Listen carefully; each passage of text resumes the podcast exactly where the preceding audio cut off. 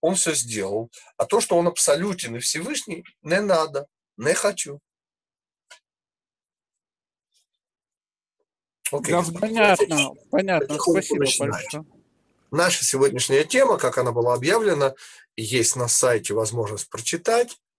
Мы завершили разговор с разных двух сторон. Напоминаю, что мы начинали с трех мировых войн, говорили о волке, льве и змее, и смогли сделать весьма необычные выводы о Третьей мировой войне. И наш следующая часть э, была связана с союзом слова через обрезание. Мы интерпретировали брит мила. И слово мила мы переводили не только как обрезание, но и как слово. И даже выяснили профессию Машеха. Машех, мы сказали, будет частным репетитором, да? а вот его уроки, он будет давать уроки языка. Тем самым э, мы объяснили вот клепот Ишмаэля, Исава и Эреврав. И первый вопрос, который мне задали наши ученики, они совершенно справедливо заметили, что я по-разному э, позиционирую «хочу» и «могу». То есть Исава и Ишмаэля. Ведь э, понятно же, что Исава – это солома, а Ишмаэль – вот эти вот мягенькие, не знаю, это соцветия, простите, полный профан в ботанике, но вот то, что надо развеивать. И те, кто читали статью, наверняка помнят, с одной стороны, я соотношу 20-летний возраст с Ишмаэлем, то есть хочу, а 40-летний с кое-что могу. Могем кое-что. Но понятно, что там, где мы говорим о змее, аспиде и скорпионе, то Эйсав все-таки связан с первой ступенькой, Исмаэль со второй. Ну так а как же я, извините, иногда их использую в точности до наоборот. И ответ он связан э, с очень важным для нас с вами это видение человеческих цивилизаций. Помните, камень, растение, все живое и в конечном итоге человек. Четвертая ступенька, четырехбуквенное имя Всевышнего. И мы обнаружили удивительную вещь, что оказывается Кааба, вот сейчас в Мекке, там время, казалось бы, когда надо совершать хадж, ну вот мешает всем людям на земле. И вот этот камень Кааба и шахиды, то есть горячие джигиты, которые что у кого, что у кого болит, тот о том и говорит. И вот получается, что они по сути, сгустки желаний. Хочу, хочу, хар.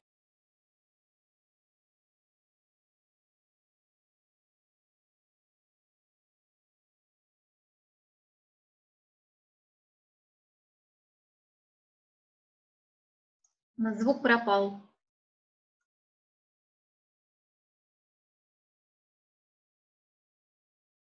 У меня все вообще висит, и видео тоже. Да, все висит. Ждем, наверное, РАФ переключается на другой интернет. Бывает такое.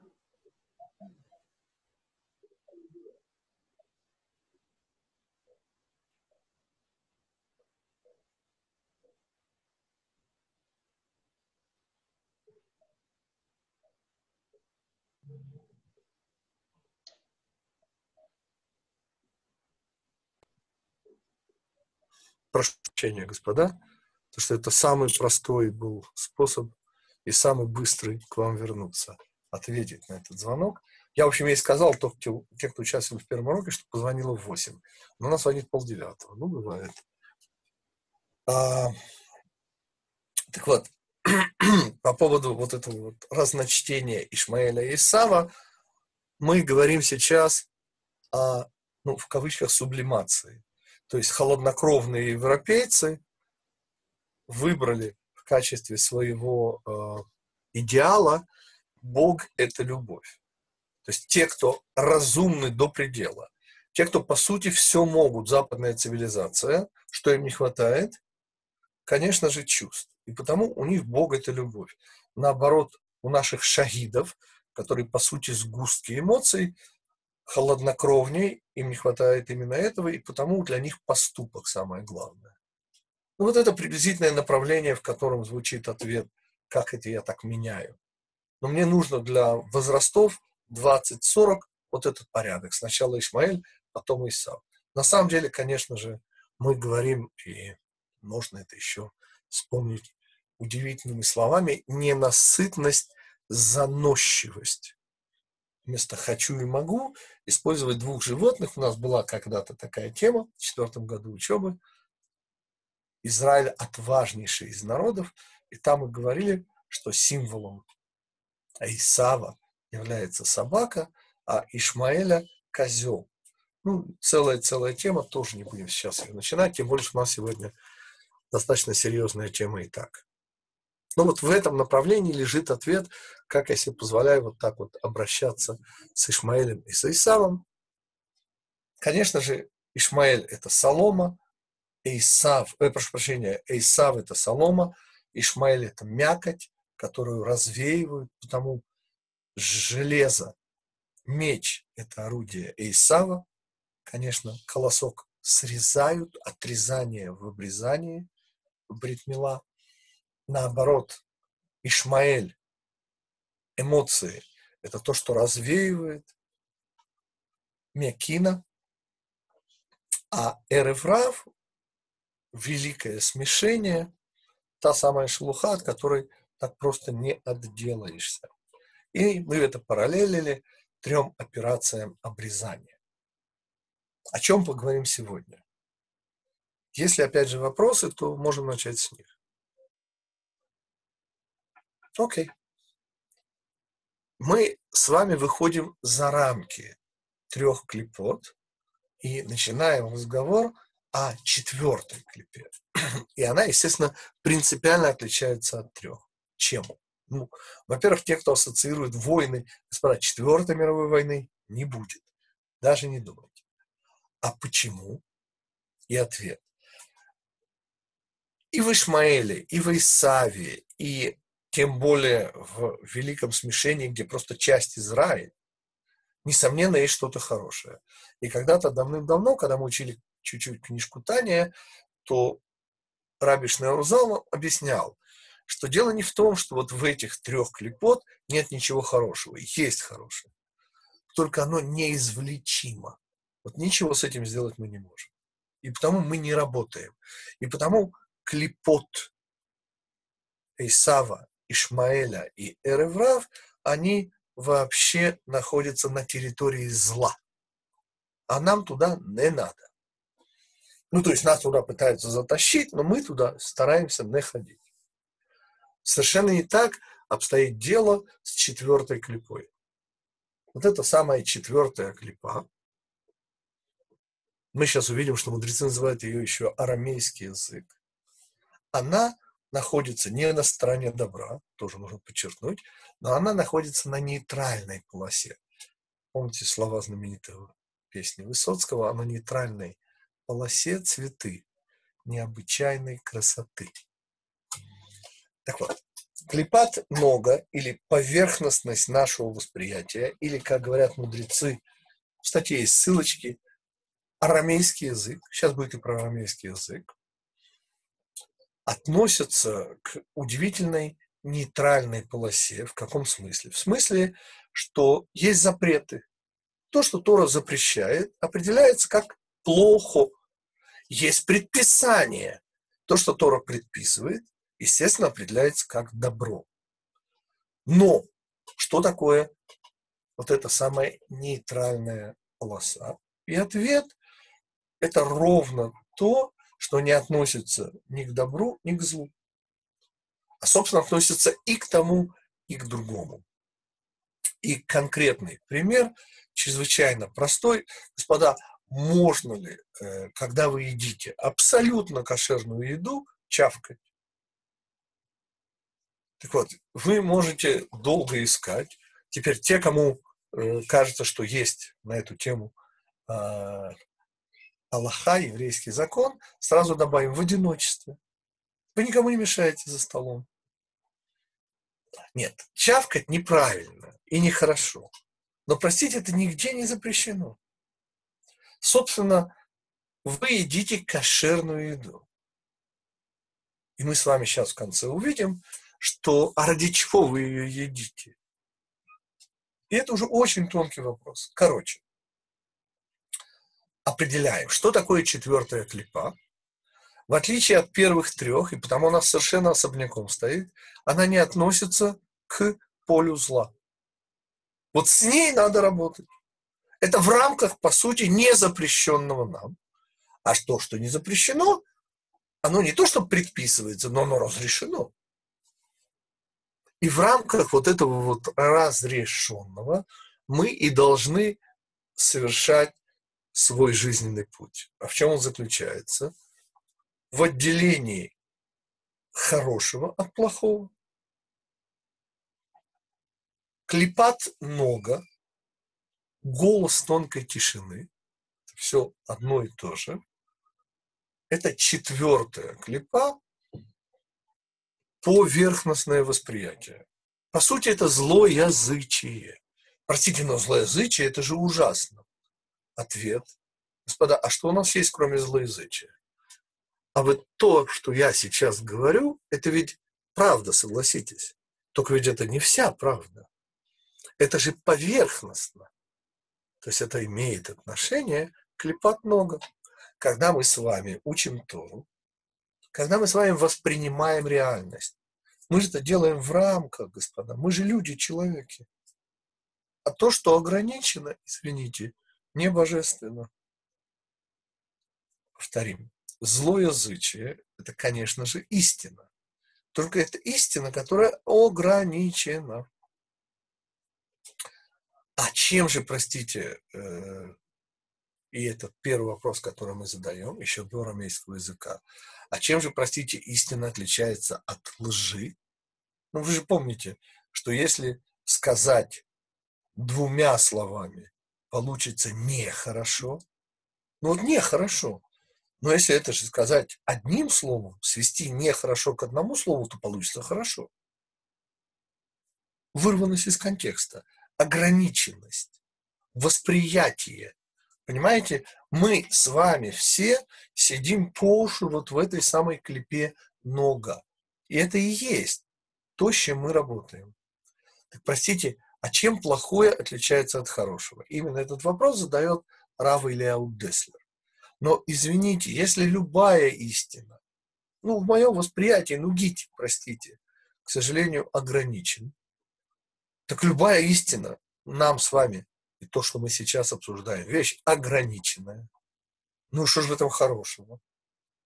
И определение Рава Деслера изумительной важности. Господа, истиной называется все, что выводит на истину абсолютную. Как сказано у царя Давида, ссылочки есть в статье, «Эмет мин хаарец тицмах» – «Истина из земли произрастает». Повторим, господа, уж те, кто слышит первый раз, очень-очень революционная идея. Вот чем отличается то, что мы сейчас говорим, злоязычие? Ответ. На первый взгляд ничем, на второй – всем. Как это может быть? Вектор направления. Понимаете, вся идея нашей образовательной программы – это вектор направления сторону абсолютной истины. То есть мы говорим истину ограниченную, но как звучит девиз нашей программы? До бездостаточно. То есть мы нацелены. Это ровно то, что говорит Раф Деслер. Как борется с поверхностностью? Ответ – только учебой. А дальше еще учеба, а да, и, и так всю жизнь. И помните, нам же платят не за достижения, а за то, что мы надуваем щеки, за то, что мы не отчаиваемся, за то, что мы продолжаем задавать вопросы. Да, какие вопросы до сих? Насколько понятна идея поверхностности восприятия, клепат много, а также почему то, что мы сейчас делаем при всей ограниченности того, что Гетик говорит, это не злоязычие. А чем он отличается от злоязычия? Злоязычие тоже правда. Да. Только это правда, которая не претендует, нет движения в сторону абсолютной правды. Это моментальная фотография. А у нас процесс подготовки преподавателей Торы. Мы учим язык. Да, вопросы. У меня вопрос. Михаил. Да, Михаил. Я, я обратил внимание э, на прошлом уроке на три причины злоязычия. Да. Одиночество, э, социализация и частичное понимание. И э, я хочу сразу сказать... Я, ты, он. Я, я просто напоминаю людям, может, что-то не было в прошлом уроке. Есть всего три причины. Это одиночество, это социальное давление на человека, вы в очереди со знакомым, вы же не можете молчать. Я И хочу... самое интересное, эры врав, великое смешение, это я хочу, чтобы все было по справедливости. Да, слушаю вас, Михаил. Я хочу сказать, что я э, углубился в себя и я понимаю, э, понял, что все эти причины, они э, одинаково могут вести к хорошему и к плохому. Они как к истине могут вести, это дорога в рай и в ад, только поворот э, выбирает ну, сам человек. Да, совершенно с вами согласен. И потому я в статье, если вы почитаете, говорю, что одиночество – синоним веры. И одиночество не обязательно ведет к случайной и пустопорожней встрече. Совершенно Одиночество верно. может вести к Всевышнему. Все, у меня больше вопросов нет. Ну, конечно. Михаил, я очень рекомендую. На сайте стоит статья. Вот после того, что мы с вами прекрасно так разговариваем, а вы еще почитайте. Да. Если еще вопрос по поводу клипат много. Есть еще вопрос. Слушай. Э, да, вопрос э, в том, что вы э, говорите все время о злоязычии к, только в его его одной постаси, а о том, что мы вот говорим о неком поступке в отрыве от динамики э, развития этого поступка. Я ну, сказал, моментальная фотография. Да. да но, а у нас э, вектор как бы, направления. Да, да, да. Но есть же еще один как бы, аспект злоязычия. Это точка, от которой мы начинаем как бы э, рассматривать какую-то ситуацию. То есть мы можем пытаться докопаться до самых ну, корней, то есть истины. Ну, это же ровно то, что я сказал. Почему? Потому что, ну, спасибо Эуду, он как бы подчеркивает еще один важный аспект, понимаете? У нас нет ничего, кроме злоязычия. То есть мы ограничены. Но для нас это стартовая точка. И потому вектор направления. И мы пытаемся понять, да, мы еще не смышленыши, но мы, мы с благодарностью принимаем уроки жизни. Ну, насколько это каждый может на своем духовном уровне. И в любом случае это уже получается не ограниченность, а движение. Да. Хорошо, господа. Дальнейшее, то есть после того, как мы объяснили, что такое клепат нога. Да, еще вопрос? Да, слушаю. Да. Вы говорите о злоязычии как э, проявлении поверхностного восприятия. Но неужели именно злоязычие, да. именно, разве именно злоязычие будет вот, э, проявлением поверхностности? Может быть, и другие какие-то формы поверхностности есть? Э, Стоит ли... Ну, ну, простите, что такое поверхностность? Это ограниченность. Ограниченность в речи называется злоязычие. Понятно, что это может быть ограниченность в мыслях, в чувствах и в поступках. Но мы с вами сейчас говорим уже на четвертом уровне. Клепат много, потому что, господа, у меня есть мысли, у меня есть чувства, и я совершаю поступки. Но слова не мои, слова это я не тема нашего разговора, это принципиальное отличие четвертого измерения. Понимаете? В трех измерениях я существую. Но мое «я» относится, понимаете, оно принципиально. Что-что? Думал, что, окей. Что злоязычие является проявлением э, первого измерения. Ну, что? Точнее, второго, второго измерения. Разговоры. Mm. Разговоры? Нет. Мы с вами говорим сейчас, вот то, что э, Эгуд сказал, вам очень должно помочь, понимаете? Это наша стартовая точка, да? Ну, стартовая точка, что у мира есть Творец. Или Бог есть. Да, но я же тоже есть. Теперь, понимаете, если вы на этом остановились, то это ужас, это смерть.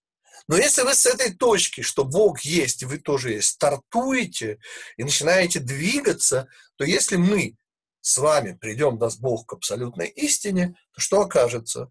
Что вот это весьма, ну, сказать, невзрачное начало, оно стало залогом совершенно удивительного счастливого будущего. Следующая наша э, ступенечка, на которую мы сейчас взберемся, это уже невероятный автор Рав Натан Нуте, я даю сносочку в статье, э, Шапира. Он родился и, в конце концов, умер уже раввином Кракова. Э, нет эпитетов у меня для него. Он автор книги «Мегале Амукот». Например, одна, куча его рукописей все еще не опубликована. Ну, короче, этот человек открывал такие глубины маленькая глубина, им открытая. Слово «нога»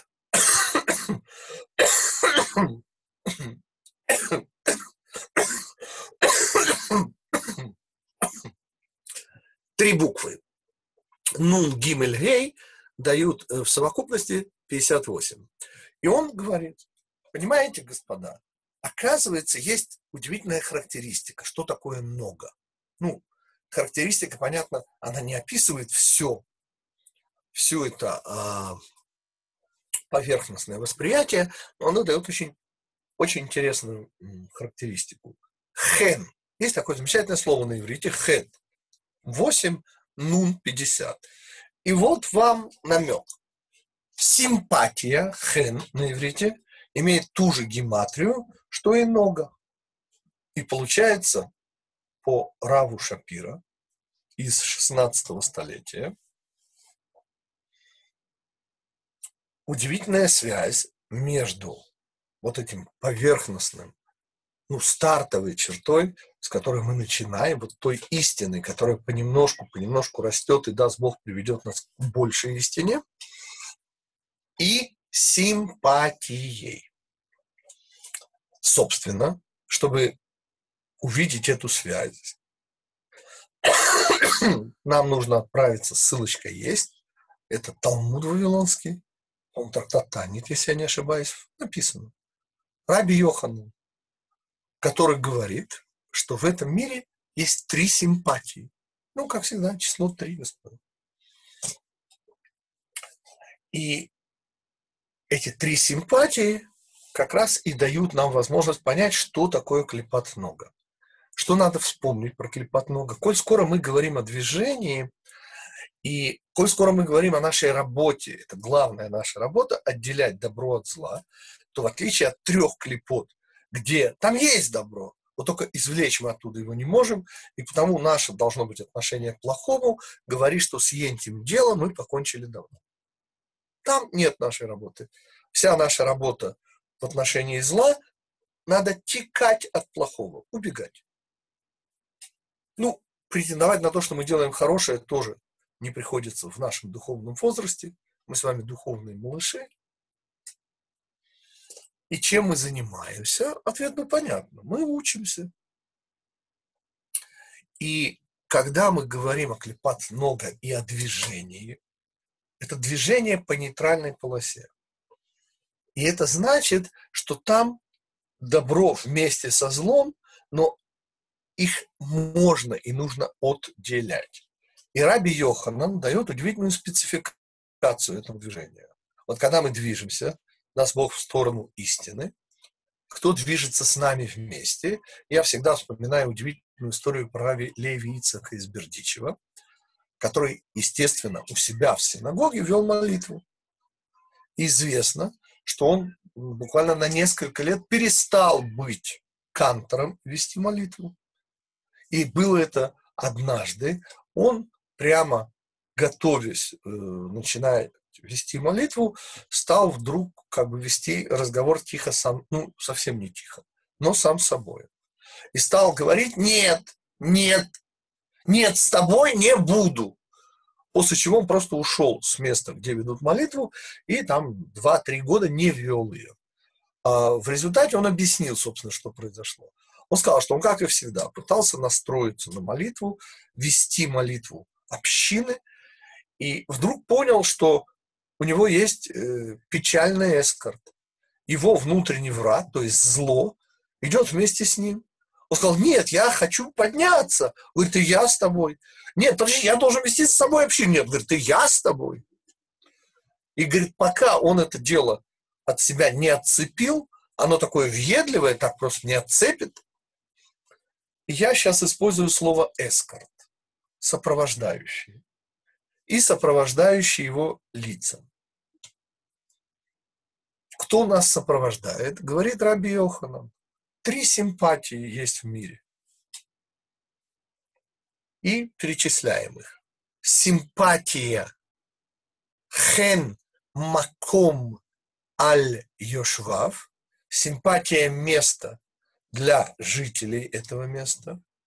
Симпатия жены для мужа.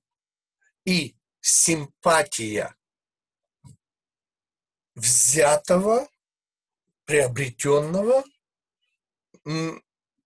хен меках лимикхо. Симпатия приобретенного у приобретателя. Вот эти три симпатии, ну, естественно, число три нас уже элементарно для нас уже звучит. Понятно, что мы говорим про место, время и личность, три измерения, а еще более, так сказать, э, близко к нам мы говорим эпитетами «я», «ты», э, эпитетом, местоимением, прошу прощения, «я», «ты», «он», то есть отношение к себе, отношение к социуму и отношение к Всевышнему. Три измерения. И мы начнем с первого. И ассоциации для тех, кто с нами учится, господа, конечно же, урок, который я не устаю повторять, про лех леха, а пошел ты к себе. Вот третья глава, как вы помните, начинается вот этим приказом Всевышнего, а пошел ты, говорит Всевышний, лех леха, к себе. И вот это вот обретение себя, цель человеческой жизни, и, как вы помните, три измерения. Нам нужно оставить место, время, и вы не поверите, даже язык, которого я выучил только за то, что на нем говорит Всевышний. И там, я сейчас не, не начинаю эту тему вспоминать, но те, кто ее немножко помнят, она при нем. То есть вот три симпатии, сопровождающие нас по жизни, господа. Это приоритетность моего места, приоритетность моих друзей, моих близких и приоритетность, вы не поверите, господа, моих знаний. Вы слышите, господа, у меня есть приоритет моей Торы. Она у меня приоритетна. Вообще, я люблю то, что мне нравится. А то, что мне не нравится, я не очень люблю. Ну, в смысле, там, чужое. Зато свое. И мы соответственно, оказались очень ну, неприятной для меня ситуации. Как это, простите? А что же вы ожидаете? Чтобы я расстался со своими приоритетами? С вот этой врожденной симпатией к своему? Господа, вы не поверите, но я себе глубоко симпатичен. А вы с собой сравниваете. И что вы ожидаете? Если это эскорт, и он меня сопровождает. Ну я же не левиец. А что же? И объяснение, что такое клепать много и, и в чем, собственно, практически работа наша. Понятно, что когда мы говорим о четвертом измерении, мы говорим о силе Машиеха. И мы уже снаружи, вот три мировых войны, и в конце придет, даст Бог, Машех, и он будет нашим частным репетитором. Я не буду это повторять. Но вот про себя любимого Машех, как известно, это и сила внутри нас. Вот эта сила, дающая нам возможность двигаться дальше, не отчаиваться, это Машех внутри каждого человека. Надеюсь, что я никого не удивляю. Ведь все, что есть снаружи, есть и внутри, без всяких исключений. Нет, может быть, внаружи нет внутри, но тогда это иллюзия. Может быть и наоборот, но снова иллюзия. Итак, что такое наша сила двигаться дальше? Ответ, конечно же, это наша сила потихонечку и понемножечку, и я уже привожу первый пример. Он именно из Лех-Леха, господа. Понимаете, я живу в городе Ерушалаим. И что? Ни малейшего местничества. Вы не поверите. Нет, я свой город, но сказать, что я этот город люблю, понимаете, почему здесь нет местничества? Да потому что он настолько не мой, господа. Ну, вы можете любить, я не знаю, автопортрет Леонардо да Винчи, да, Мона Лизу дель Джакондо. Ради Бога. Но согласитесь, что в этом вашем чувстве местничества не будет. Оно же не ваше. То есть, оказывается, на первом этапе, как и объясняется в соответствующей теме про лех-леха, мы с вами совершаем удивительный подвиг. Мы оставляем и идем дальше уже без этой симпатии, свою симпатию к своему месту. Дальше и я немножко хочу это прояснить, как это оставляем симпатию, как, как, это. И у нас, вот, вот у меня даже распечатана наша статья, она есть на сайте. И тут я хочу вам напомнить, вот, у нас тут появляются таблицы, которые ужасно-ужасно помогают. Ну, не то, что вы ее там все прямо видите, но, по крайней мере, можно зайти на сайт и посмотреть. Так вот, идея таблицы, о которой мы сейчас говорим, где она у нас, есть три радости. Это вот серединка таблицы. Ну, в соответствии с «я», «ты» и «он». Есть радость владения, то есть люблю себя любимого, господа. Вот все-таки хорошо, что я у себя такой. Кто не согласен, вы возражаете. Понимаете, это врожденная симпатия к самому себе. Вторая симпатия да, это симпатия жены в глазах мужа. Можно брать жену, можно написать ребенка. Суть от этого не изменится. То есть симпатия к своему социуму. И, наконец, самое-самое высокое – симпатия вообще-то к своему, своей личности. Как я здесь написал, радость познания. Три радости, господа. У гитика в этом мире всего три радости. В руки, маешь вещь.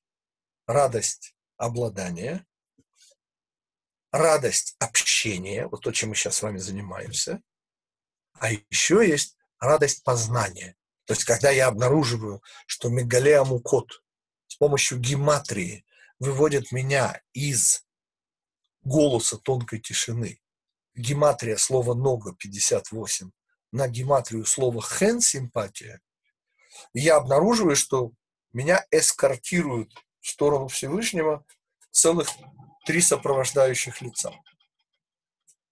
Прошу прощения, у меня сейчас заработала газовая колонка. Извините. Выключить я ее не могу. Скорее всего, моет моих внучек наверху. Так вот, я буду чуть погромче говорить. Для того, чтобы объяснить, а что это за эскорты и что в них плохого, Я, собственно, даю три примера. И вот после этих трех примеров, надеюсь, уже будет более-менее понятно. Если нет, вы зададите вопрос. И первый пример – это пример еды. Ну, еда, господа. Наша нормальная, кошерная, человеческая еда. И без чавкания. И все по-человечески. Вот только вопрос, господа. Оказывается, удовольствие от еды, оно двояко. Ну, во-первых, еда – это потому, что я голоден, а еще вкус. Ням-ням-ням. Попробовал, язык проглотил. Вкус специфический. Господа, я надеюсь, что вы со мной солидарны. А теперь вопрос. Если это двояко, а что здесь цель, а что здесь средство? И ответ, он малоутешительный, господа. Понимаете, даже солдатский рацион, там белки, протеины, витамины, там не знаю что, вообще без вкуса. Нет, там нет противного вкуса, ну просто нет вкуса. И чё? Ну, жить плохо, но можно. Специально я в статье оговариваю, что хорошие полководцы заботились и о вкусе. Потому что солдаты лучше воевали, когда их вкусно кормили. Но не слишком, но не перед боем. Мы сейчас вообще не об этом, а о чем? Я пытаюсь протолкнуть нехитрую идею, что при всем уважении вкусу, вкус только средство, а цель поддерживать организм в нормальном здоровом состоянии. То есть калории важнее вкуса. Нет, вкус тоже важен, но на втором месте. Дальше. Дальше жена или муж по выбору. Господа, что у нас здесь цель, а что у нас здесь средство? Я утверждаю, что близость – цель, а удовольствие от физической близости – средство. И, наконец, самое интересное, господа, знания, радость познания. Ну, вот эти три наших радости. А, больше нам не отпущено. Нет, ну, если есть люди, которые испытывают радость молитвы, преклоняюсь, удивляюсь и никак не возмущаюсь. Но мне не дано. Ну, кроме иногда, ну, совсем капельку, ну, так что совсем уже не отчаяться. ну, в смысле, захочет приходить на молитву, иногда что-то даже чувствует. Так вот, господа, меня всегда учили, вот я рассказывал, что она даже выписывала этот журнал, что знание – сила. И познаши, или, не дай бог, не познаши, но отрицательный результат опыта тоже знание.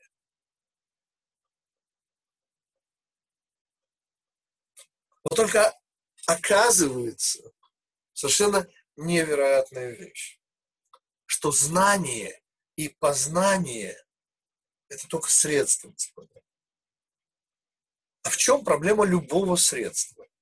Понимаете ли, вкус может заслонить смысл поедания еды.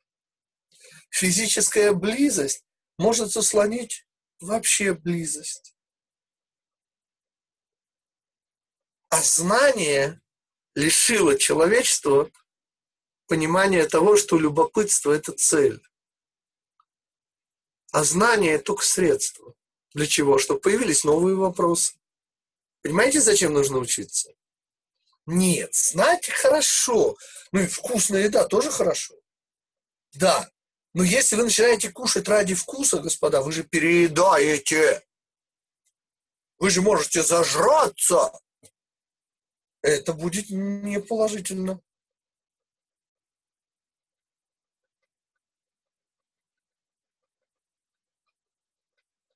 И пытаясь постоянно быть с вашим ребенком, и обнимать его, и целовать его, и любить его. И что из него вырастет? И что вырастет из вашего ребенка? Если вы забудете, что физическая близость только средство. А быть близким с ребенком, это не значит его постоянно тискать. И самое главное, Господа, любопытство. Мы обычно ассоциируем любопытство с чем? Ну, детки, ну что, ну, любопытно. Вот знание, о, сила. Понимаете, в чем ужас нашего эскорта? Три сопровождающих нас лица. Симпатия к своему в пространстве, во времени и в личности.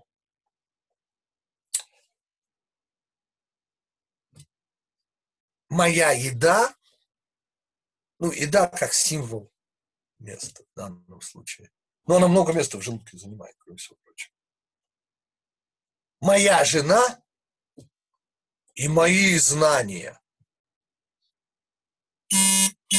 Конечно же, работа человека и потому любопытство здесь так важно. Важнее даже калорий и близости к своим близким. Понимаете, любопытство не дает увлечься знанием. Люди настолько не понимают и не ценят любопытство, это главный движитель духовного прогресса. Вопросы, а не ответы. Способность идти дальше. И по дороге, вы не поверите, терять сопровождающие лица. Нет, ничего плохого во вкусе еды нет. Наоборот, только хорошее. Но не надо увлекаться. Помните, как говорил Михаил Самуилович Паниковский? Не делайте из еды культа. Это Бендер говорит, прошу прощения, Паниковского. И сам Раф, Саша. Извините, пожалуйста, а можно какой-то пример насчет знаний? Насчет вот, знаний, может быть... Понимаете, если вы чересчур увлекаетесь знаниями, то я вас должен огорчить, точнее, вас, огор... вас огорчит умнейший из людей. Марбе дат, марбе эцев. Умножающий знание умножает печаль, господа. Почему? Да потому что чем больше вы знаете, тем больше вы ощущаете и, и куда дальше. Понимаете, ведь ваше знание увеличивает только понимание того, что знание это вообще-то бесконечно. И тогда куда мы придем? Ну, вы еще больше знаете. Понимаете, я всегда цитирую. Это про битуля еш, отмена экзистенциональности, самомнения. Да? У него была такая красивая жена, что ему было очень тяжело умирать. Ну, понимаете, кто не курит и, и не пьет, ну, ну, вы понимаете, как будет обидно умирать? Ну, то есть, понятно, пить противно, курить вредно, да? А, ну, умирать здоровым, знаете, как обидно? А если серьезно, знания в той же степени мои, что ребенок мой и шницель мой. Да нету ничего моего. А что мое? Цель, и еще один всего пример, молитва, господа. Множество людей на земле совершенно не понимают, что молитва – это не просьба, а Всевышний не обслуживающий персонал.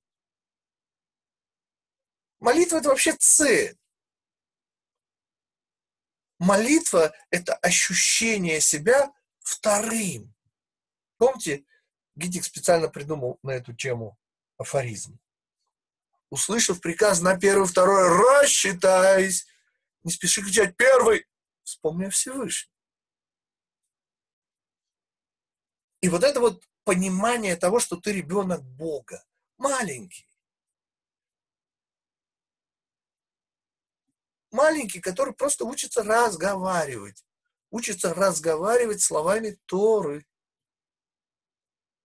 Избавляется понемножечку от соломы, мякины и шелухи. Еще несколько слов дифирамбов любопытству. Опасность средства известна всем. И понимаете, если молитва из цели превращается в средство для получения не обязательно материальных благ, близости к Всевышнему, то вы понимаете, что это значит? Что вам важнее ощущение близости, чем она сама. что средство, как и всегда бывает с людьми, заслонило цель. И вот это клепат много. Вот это три симпатии, которые определил Раби Йохан. Задача человека двигаться. А что происходит в результате движения? Ответ. Мы начинаем расставаться с иллюзиями. А какая у нас иллюзия? Что мне что-то принадлежит. Что это мой шницель, моя жена ела. Это мои знания. Вот эти вот страшные наши иллюзии, с которыми мы расстаемся, если движемся до бездостаточно, если семь раз падаем и все равно встаем, и снова встаем, и, и идем дальше, ну пытаемся, по крайней мере. Ведь количество, оно, оно все равно ограничено. А в чем же смысл? Ответ – любопытство. А дальше что? А вот знаете, что у нас будет через неделю на уроке? Я уже знаю. Я уже удовлетворил свое любопытство. Мы с вами зададим невероятный вопрос. Меня он совершенно убил. Ну, у нас уже четвертая клипа, правильно? А что пятая? Ну, пятая уже не клипа, понятно. Пятая – это кетер. Кетер, как известно, это замысел. Это вообще не нашего ума дело. Это... И такой хорошенький вопросик. Вы знаете, что вообще-то брит, брит мила, делается на восьмой день. А почему не на первый, кстати? А зачем ребенок семь дней живет в этом мире не обрезан? А нафига, не понял. Нет. Почему мир несовершенен, это другой вопрос. И с него мы начнем. Это вопрос, который в Талмуде задает несколько раз в разных формах. Его называют Раша. Торанос Руфус Хараша. Раби Акиви. Но мы с вами зададим более глубокий вопрос. Дело не в том, а зачем клепот. Мы зададим вопрос о замысле Всевышнего. Понимаете? А зачем он нас снабдил вот этими спутниками, симпатиями? Они же, извините, встроены в меня. Понимаете? Я мне глубоко симпатично. Все, что мое. Мои знания, мои детки и даже мое имущество. А для чего это так сделано? А почему, вот это уже мы попробуем коснуться на секундочку замысла Всевышнего. А почему действительно обрезание делается на восьмой день? Почему не сразу? В чем, и они этот вопрос задают. Это тоже более-менее можно объяснить. А вот в чем смысл семи необрезанных дней, вот тут же интересный вопрос. Но об этом уже в следующий раз. Давайте вопросы на этот раз. Насколько понятно клепат много? Связь симпатии. Да. Можно небольшое... Да. Э, ну, как... Э, замечание. По поводу, по поводу... Нет, не замечание, по поводу знаний. Э, очень яркий пример – это падение Э, падение прусской школы, э, ну, как бы школы в смысле не образовательного учреждения, а в смысле школы как э, системы преподавания. Не только в физике, а они же зубрили все. То есть они теорему Пифагора на память, таблицу Менделеева на память и физику на память. Понимаете, то есть вот сумма знаний и будьте здоровы. И вы уже все как бы умный человек. Но только это привело к тому, что они перестали мы э, учить немецкий для э, изучать э, достижения в любых науках, что в физике, что в оптике, что в ну как бы в любых науках, да, и вместо этого приходит совершенно другая школа, школа там французская, которая говорит о том, что как бы любое познание это то, что должно порождать вопросы. Ну, там, в частности, Эйнштейн заканчивал okay. Э, во Франции, в Бельгии, не во Франции, в Бельгии. Я не против ваших вот. Э, э, и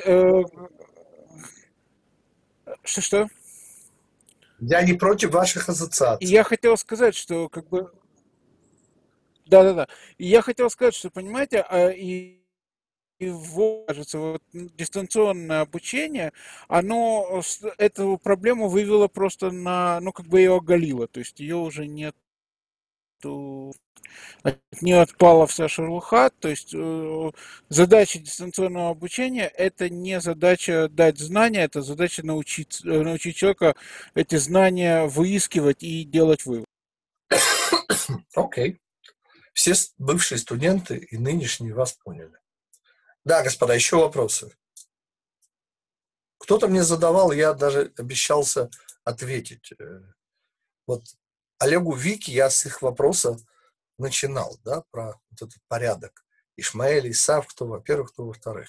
По-моему, там был еще какой-то вопрос, мне присылали, господа. Напомните. Лея, кстати, ты же хотела задать вопрос, нет? И вам Аелит присылала вопрос. А, напомни, пожалуйста. А Мне кажется, вы уже ответили, Равгитик. А, уже ответил. Ну, прекрасно. Да. А, а, я чего-то хотел, ты задавала вопрос, я хотел его озвучить для всех. И по поводу глаз, у нас в неопасных связях один была... А те, кто помнит еще глаза... первый год, да. помните, глаза глаза змея, суда, кан, да. змей, глаза, категория суда. И у нас в статье, в ее второй, по-моему, части, э, союза слова, вот статья, появляется э, слово «айн» 70. То есть «айн» буква Айн, число 70, Айн на иврите означает глаз, но, и как это бывает в иврите, не единожды, много раз, слово иногда имеет значение и его антоним. Это одно и то же слово. Ну, представляете, вот горячее, холодное, но одно слово. Вот это слово «айн» означает глаз, а еще означает родник, источник, понимаете, ключ. То, что причина. Теперь, а в чем здесь противоположность? Почему это антонимы? Ну, конечно же. Айн, глаз, это вы видите исключительно внешнее. Ну, что можно увидеть глазами, ну, господа? Но чтобы то же самое слово означало бы и источник, глубину, не поверхностность, и тоже айн. Вот, оказывается, в этом мире глаз может играть две роли. Роль номер один. Ну, и все, что вижу, и все, что слышу, помните, когда состарюсь, и, и издам книжонку о том, что мы с тобой, Вань, в Париже, нужны, как в русской бане, лыжи. То есть глаз воспринимает, глаз тянет. А что еще? И замечательный пример, чем еще может быть глаз. Оказывается, глаз может играть прямо противоположную роль, а именно отрицание.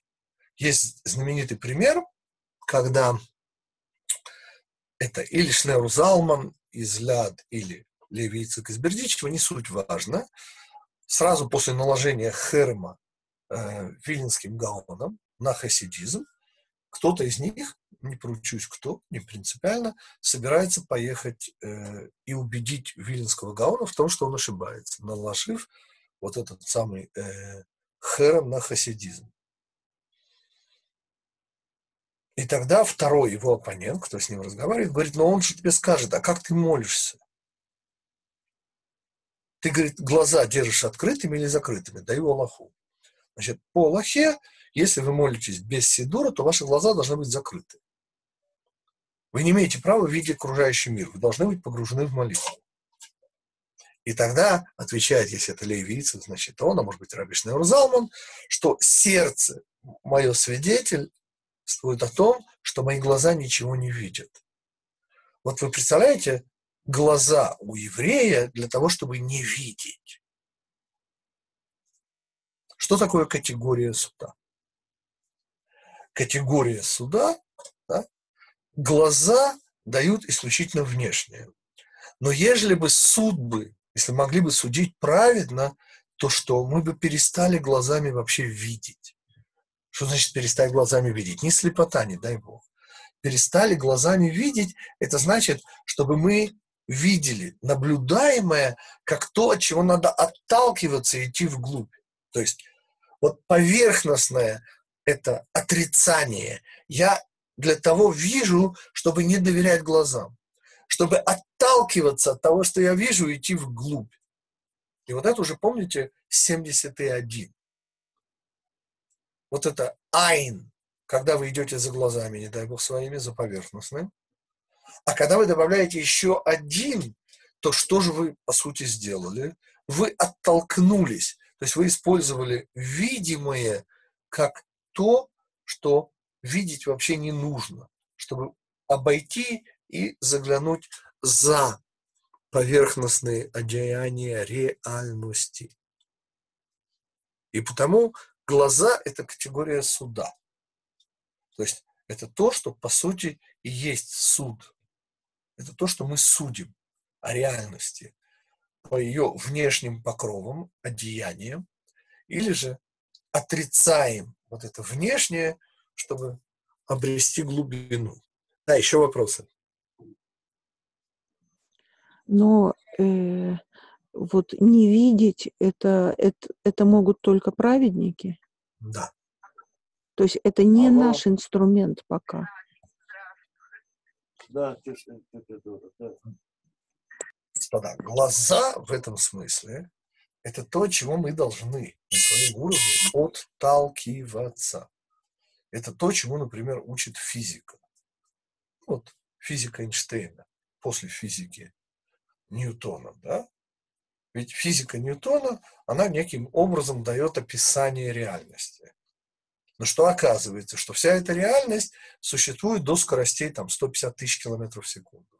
А дальше эта реальность оказывается совершенно иной. Я, простите, не знаком с физикой, но мы говорим сейчас о мироздании. Помните, у меня есть такой очень-очень рекомендуемый урок, ну, те, кто не чужды математики, потрогать бесконечность, где я использую куда более жесткую аналогию. Все на Земле люди знакомы с целыми положительными, называемыми в математике, натуральными числами. 1, 2, 3, 4, 5. Уже значительно меньшее число людей знает о том и умеет управляться с дробями. Поверьте, что далеко не каждый человек и значительное меньшинство людей на Земле могут от половинки отнять треть.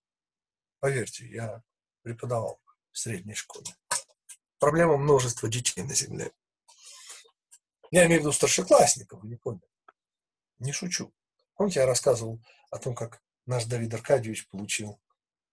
Ну, Наташа Степанова берет интеграл, 10 класс, последний класс советской школы. Ну, нормально там, x в квадрате поделить на 2, интеграл самый простой. А дальше надо подставить дроби, потому что интеграл, он определенный. Так вот, интеграл она взяла, вот, а вот с дробями, извините, в 10 классе, его увезли на скорой. Реальная совершенно история. Далекий 1977 год. Мы говорим о чем? Что те, кто интеллигентный, подобно Фиме Собок, помните, которая словарный запас 200 слов, но это не какая-то там мелочка-людоедка, 30 слов. Поедем в таксо, красота. Фима Собок была весьма интеллектуально развита девушка, она знала даже слово гомосексуализм. Но представьте себе людей, которые знакомы не только с дробями и целыми числами, но вы не поверите, они даже знают о существовании рацио, рациональных чисел, корень из двух, например. Те самые числа, которых нельзя представить, доказывали в советском седьмом классе на уроке алгебры, что корень из двух, извините, он не дробь. Его нельзя представить в виде дроби. Просто нельзя. Элементарное доказательство. Но дело не в нем, а в том, что в математике вводят понятие алгебраических чисел. То есть, ну, числа натуральные, это понятно. Вот одно яблоко, два яблока, три яблока. Что такое дроби? А давайте-ка эти три яблока и на восемь человек поделим. Слабо? Еще выше. К корню из двух, господа, есть элементарный путь. Нужно взять уравнение x в квадрате минус 2 равняется нулю. И вот корнем этого уравнения как раз и будет, вот можно прийти к корню из двух через это уравнение. Например, элементарная программка да, итераций, приближений, и с любой точностью получите корень из двух. Так называемые алгебраические числа. И дальше этим заканчивается этот урок. Вы берете прямую, действительную прямую, и вы берете иголочку и кидаете в эту прямую. Так вот, оказывается удивительная вещь, что у вас нет шансов попасть в целое число. То есть вероятность того, что вы попадете вот этим иголочкой в какое-то целое число, ноль. Хорошо. А если в дробь, вероятность ноль. Хорошо. Но алгебраические числа, которые там вообще невероятны, ответ ноль. И что оказывается? Что не абсолютное большинство, вы не поняли, все числа, они скрыты от нас. Они трансцендентные. Ну, типа числа π, основания логарифмов натуральных и, и так далее. Вот числа, с которыми мы вообще не знакомы. Вот я могу два таких продемонстрировать. Ну, то есть я могу нарисовать еще, но... То есть это бесконечные, непериодические дроби, которым вообще нет пути. Через уравнение даже нет пути. И вот это уже глаза, когда мы говорим о идти за глазами. Ну, абсолютное большинство людей живут в мире натуральных чисел, простите. Значительно меньшее число умеет пользоваться дробями. Ну, чтобы решать алгебраические уравнения, ну, это уже там нужен, наверное, университет. Ну, не знаю. Вот, но чтобы оперировать трансцендентными числами, нужно быть уже совсем заумными математиками. Так вот, что оказывается? Что все эти ваши числа – дешевка. Они только скрывают реальность. А реальность, реальная реальность, она вообще заходится за тем, что вообще глазами можно увидеть. И получается, что мы говорим сейчас о работе отрицания, что глаза должны, нужны нам, чтобы мы им не верили. Помните, как у двух евреев на необитаемом острове три синагоги? Ну, каждого своя, а третья – это та, в которой они оба не ходят. Из принципа. Да, еще вопросы. Я не, не уверен, что я ответил, Лея, на твой вопрос. Напомни его снова.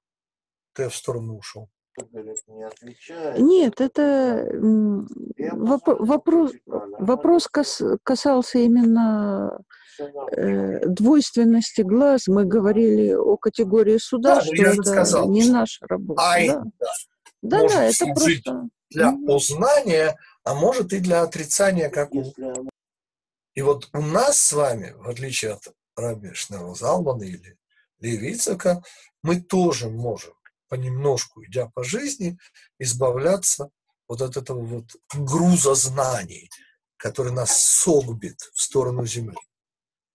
И стараться как-то понемножку освобождаться. И понять, что знания не наши, а наше только любопытство.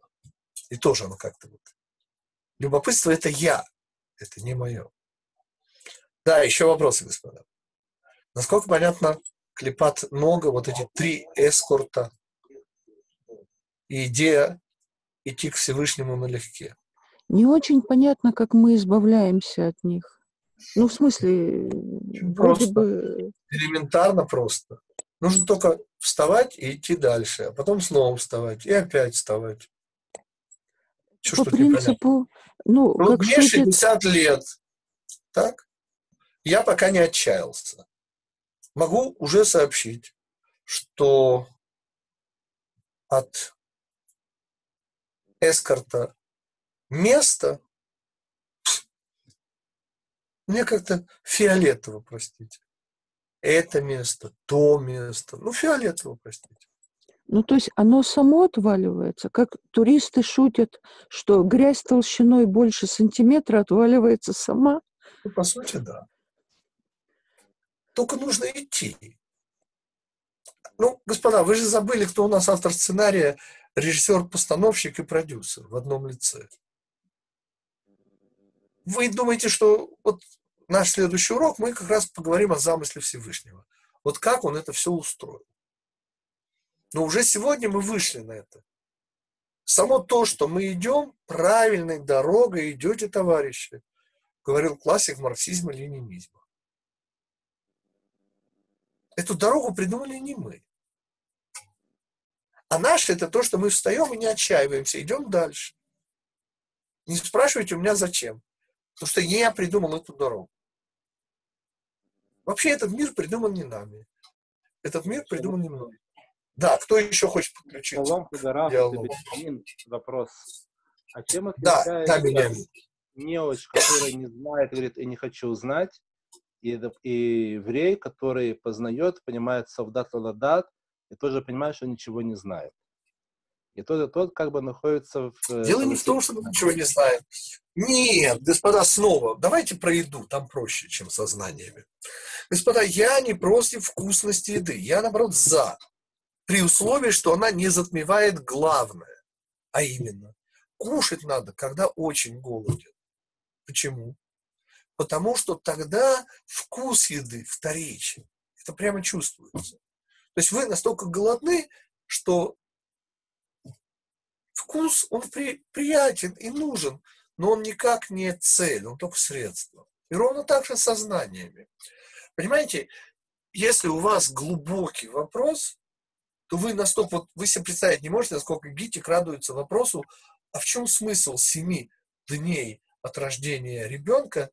И, и, почему семь дней не обрел? А какой в этом смысл? Слушайте, потрясающий вопрос. Снова, это не вопрос, почему на восьмой день. Это я могу объяснить. У нас есть и шесть, семь, восемь. Но в чем смысл этих семи дней? Понимаете? В чем смысл клепот? В чем Всевышний такой нам потрясающе интересный вопрос? Через недельку увидимся, поговорим. Без ратыша. Еще вопросы, господа. А, э, можно такой вопрос? Э, если есть, э, скажем так, те, которые мешают идти по этому пути? Как на это реагировать можно? Господа, семь раз падет и восстанет. Так не бывает, чтобы не падать. Но надо обязательно вставать. И то, что сказала вам главный тьютер программы, понимаете, что известно туристам что если грязь, которая к вам пристала, уже больше, толще одного сантиметра, будете идти, само отпадет. Высохнет и отпадет. Ну, отпечаток четкий, номер 42, понимаете, и фабричное клеймо. И вот так припечатываете, он будет отпадать. То есть, ну, если дальше будете идти. Ну, мне неизвестен другой способ. Просто задавайте следующий вопрос, идите дальше используйте знания, да? Ну, знания – источник вопроса. Ну, это же получается точно такая же аналогия, к чему удается запустить ракету там, космическую, межконтинентальную. То есть э, мы отталкиваемся от э, двух двигателей, которые несем, ради того, чтобы да, ради того, чтобы потом э, как бы все-таки получить ответ. Снова, я за ваши ассоциации не отвечаю, но они мне нравятся. Так раз нравятся, значит, все-таки вы их... Я за них не отвечаю. У меня свои ассоциации. У меня свои ассоциации. Вот люблю себя любимого по-прежнему. Ну, может, немножко меньше, чем раньше. Но вот я шучу, с... я шучу. связано я тоже связано с едой, местничеством. Это уже как-то попроще стало. Ближе к 60. Это нагляднее, по-моему, нет? Окей, для вас нагляднее, я ж не против. Кому нагляднее? На здоровье пользуйтесь.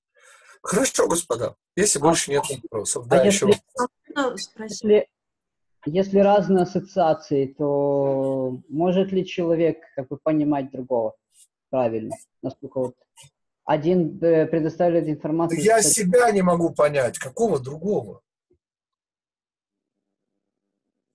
Ну, в принципе, может. Если мы, как говорят физики, договоримся о терминах, то можно до некоторой степени поверхностно понимать другого человека. Но в этом же прелесть человека, что он, извините, не познаваем. Ну, до некоторой степени да, но в принципе нет. Зато так интересно, господа. Я давным-давно, в очень нежном возрасте, 16 лет, обнаружил, что мне всего интереснее люди. Но они такие разные, настолько интересные, обалдеть можно. С тех пор так и живу. Ну, когда я говорю люди, я себя тоже имею в виду. Никитик интерес, не безинтересен. Да, еще вопросы, господа. Хорошо. А можно спросить, Равгин? Да, слушаю. Галина, Москва. А вы а, три причины злоязычия. А говорили об обрезании. А есть ли связь между обрезанием слуха, сердца и обрезание ну, да, конечно. пармитства и помазыванием мочки правого уха, правого большого пальца правой руки, большого Значит, я уже на первом уроке сказал, Алина, Галя задавала вопрос, не знаю, может, у вас не было на первом уроке, но она задавала вопрос про три. И помните, мы сразу же на ходу обнаружили, что вот потоп, Вавилонская башня, Содом и Гамора – это некие аналогии трех храмов, например. И обнаружили, что вот первый храм был разрушен ровно, сценарий потопа, второй храм, сценарий Вавилонской башни, а третий храм мы все время в каждом поколении разрушаем, э, ну, не строится, потому что мы все время не даем ему возможности построиться, как раз вот в связи э, с третьей причиной. Так вот, э, три причины злоязычия, три операции обрезания. Вообще число три – это всегда три буквы четырехбуквенного имени. То есть они всегда одни и те же. Но вот в таком приложении они дают вот так, в таком приложении вот так.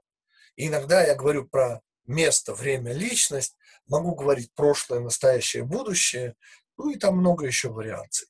Да, теперь, Галя, ваш вопрос снова. Что вы спросили о трех? Еще раз, Галя.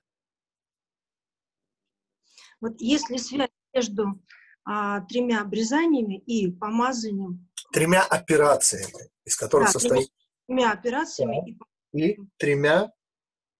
Правого, мочки правого. А, да-да-да-да. да, да.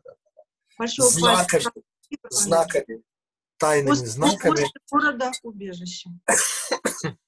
да, и города убежища. Ну, во-первых, ответ да, потому что вот это три, оно для всех работает три. Теперь надо уже как-то более конкретно посмотреть. Ну вот, э, например, мелех, да, мох, разум, лев, источник эмоций, и кавед, там, где печень, где уже отфильтрованная кровь поступает уже в органы, это уже ассоциируется с э, поступками. То есть мысли, чувства, поступки, действия. И города-убежища, еще за Иорданией мы учили, ближе к востоку. Все это, конечно же, идет э, ну вот по, по общей той же самой схеме. Но когда мы говорим о мочке правого уха, да, большом пальце правой руки и большом пальце правой ноги, то это ровно, конечно же, относится бина, то есть восприятие, понимание, это давание, это хесед, это, это добро. И, конечно же, ракета-носитель, наши ноги, вот это снова вот эти вот три. И когда мы говорим об обрезанности сердца, обрезанности уха, по-моему, там нет обрезанности ног, насколько я помню там немножко другие есть. Но в принципе это все, вот мы говорим о том же самом круге понятий. Хорошо, господа. Спасибо.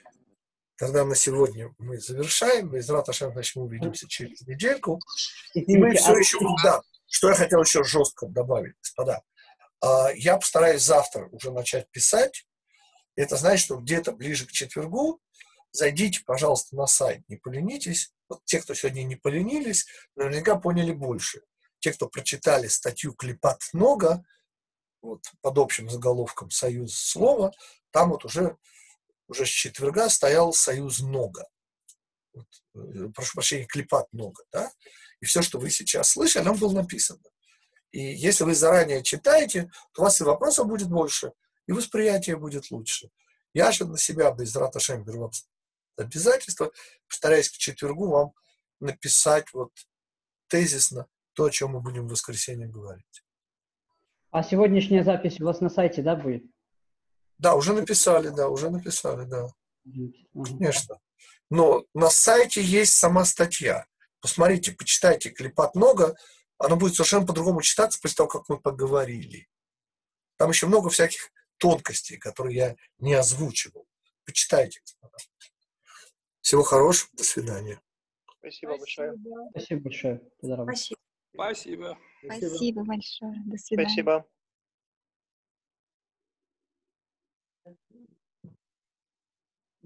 Я когда услышала клипа,